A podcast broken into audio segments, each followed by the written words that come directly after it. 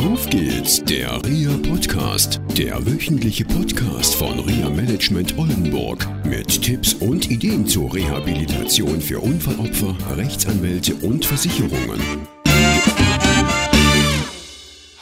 Herzlich willkommen zum Auf geht's der Reha Podcast. Letztens haben wir das Thema starke Frauen mit ja, Frau Jasmin Kunstreich Heinrichsdorf gehabt aus Ostfriesland.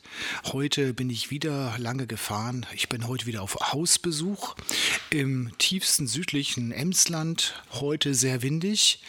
Ich sitze in einem tollen Haus mit Blick direkt auf dem See.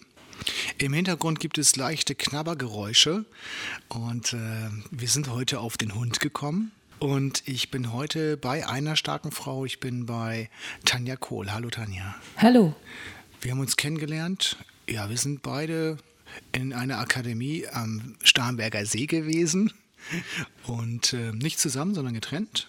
Du hast mit Andreas Gregori einen schönen Podcast aufgenommen, über dich berichtet, was du tust, was du machst.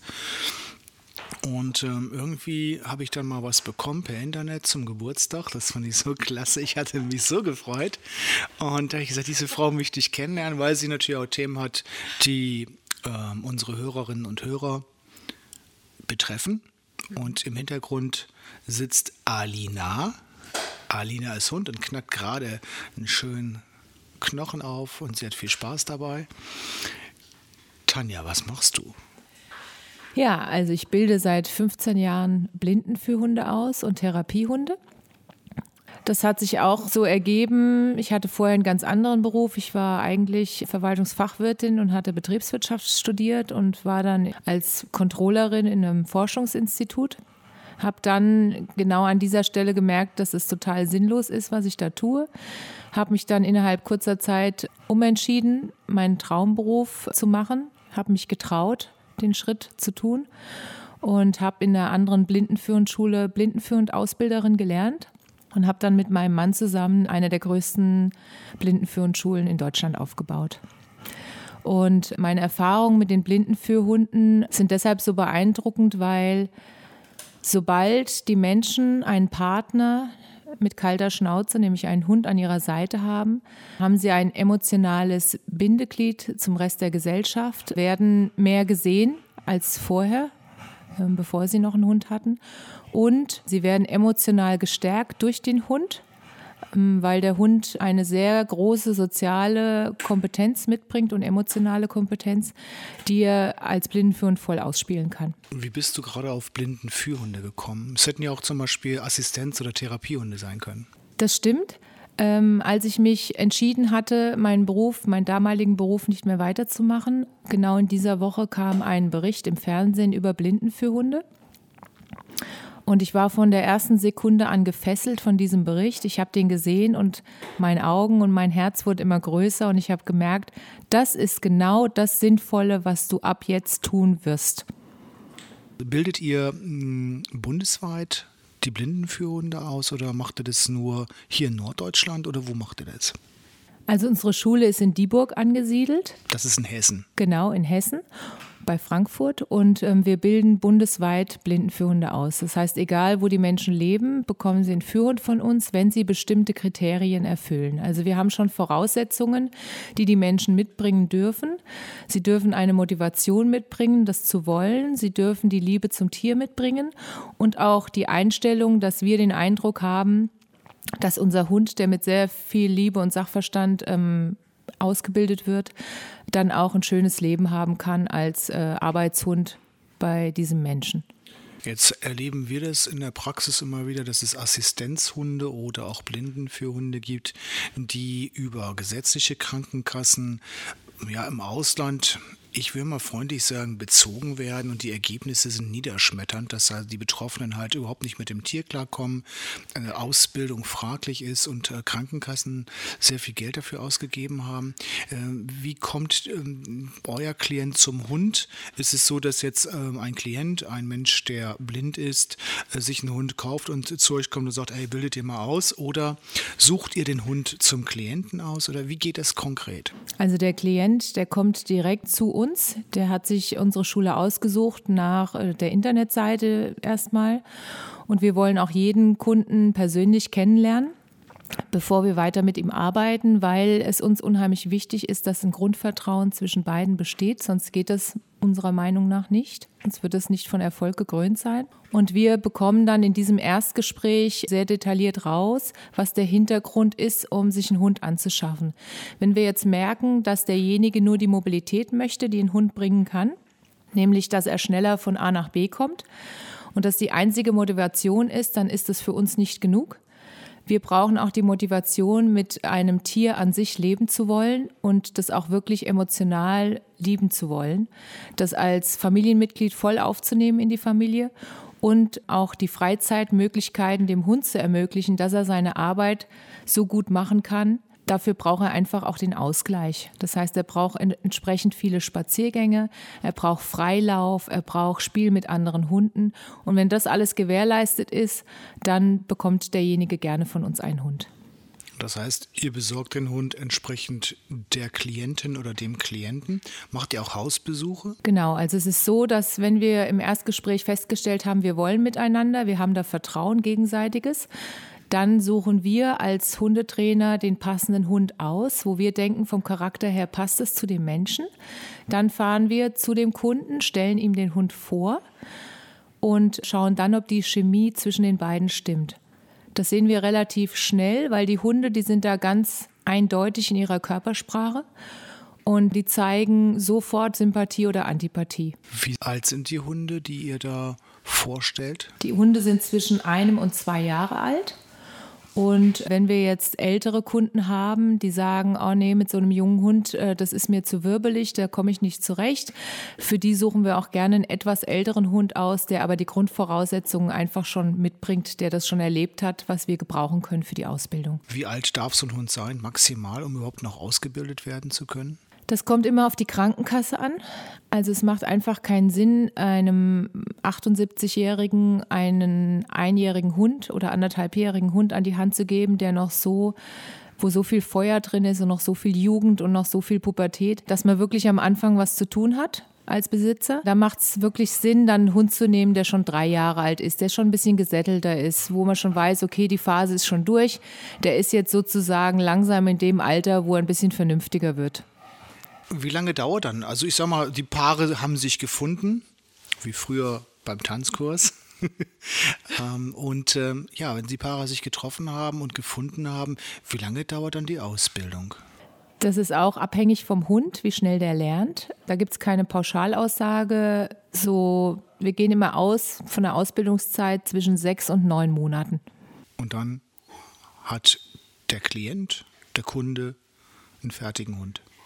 Genau, dann ist es so, dass wir mit dem Hund zu dem Kunden fahren und dann gibt es eine sogenannte Einarbeitung oder Einschulung. Da lachen immer die meisten, weil sie immer an Schultüte und an Schule denken. Und es ist auch so ähnlich weil der Hund beherrscht dann alle Kommandos, die er beherrschen muss, um diese Arbeit leisten zu können als Blindenführhund. Und jetzt darf der Kunde lernen, wie gehe ich mit so einem ausgebildeten Arbeitshund ordnungsgemäß um, damit er auch das Erlernte beibehält, weil das ist nachher wirklich die Aufgabe des Kunden, dass er täglich daran arbeitet, damit der Hund diese ganzen gelernten Sachen auch weiterhin zeigt.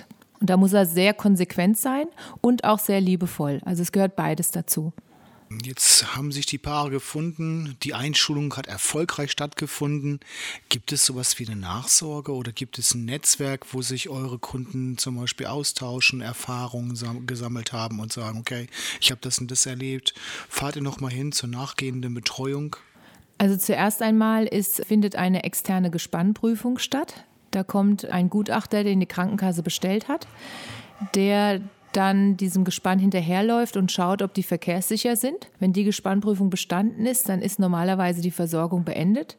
Für uns war das zu wenig von Anfang an. Deshalb haben wir unser Modell so gestrickt, dass wir sagen, wir haben immer noch ein paar Tage übrig, meistens eine Woche mindestens, dass wir wirklich ähm, regelmäßig, besonders im ersten Jahr, nachschauen können, wie läuft es denn mit dem Team? Ähm, haben sich kleinere Unachtsamkeiten, Fehler eingeschlichen? Gibt es Aufgaben, die nicht so gut laufen?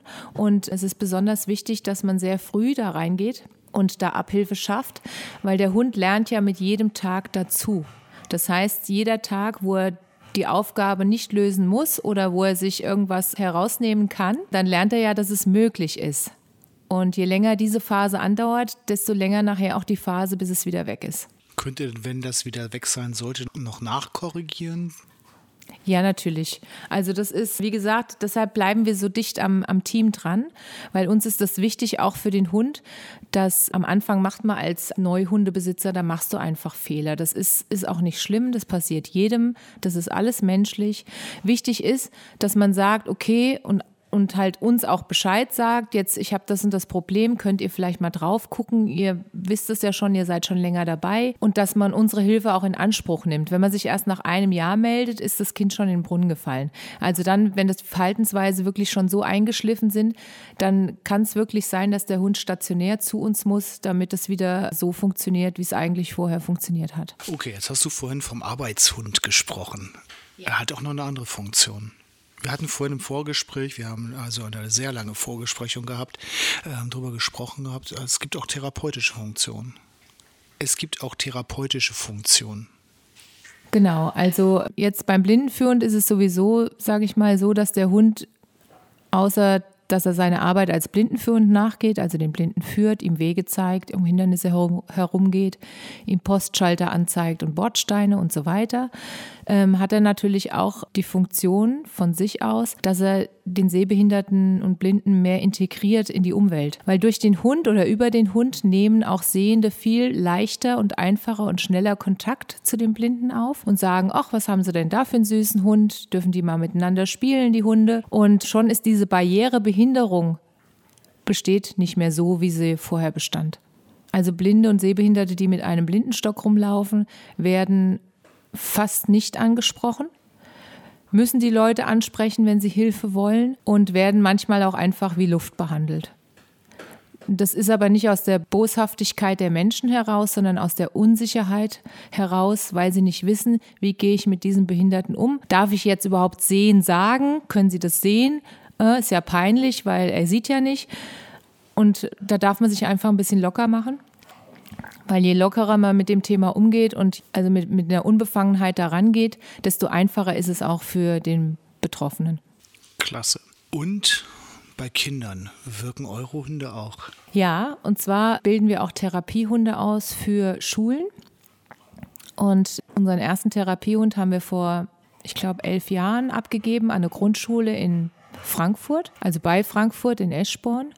Und die Erfolge, die dieser Hund dort gebracht hat, das war einer der ersten Schulhunde, die es gab in Deutschland, was der Hund dort bewirkt hat. Also er hat in die gesamte Klasse eine Ruhe reingebracht. Das kann man einfach nicht erklären, wie ein Hund das macht. Das ist einfach dadurch, dass der Hund von den Kindern, die vermehrt Stress haben durch Schulsituationen, die durch ihre Situation zu Hause einfach vermehrt unter Stress stehen. Der Hund nimmt den Kindern das weg. Der geht genau zu diesen Kindern und die Kinder lassen automatisch, weil sie diese Automatik, diese Reflexe noch haben, lassen sie die Hand zu dem Hund runtergleiten und streicheln das Fell. Und das ist ja wissenschaftlich bewiesen, dass das den Blutdruck senkt, Hunde zu streicheln. Und bei den Kindern führt es auch meist dazu, dass sie sich angenommen fühlen, weil der Hund ihre Nähe gesucht hat.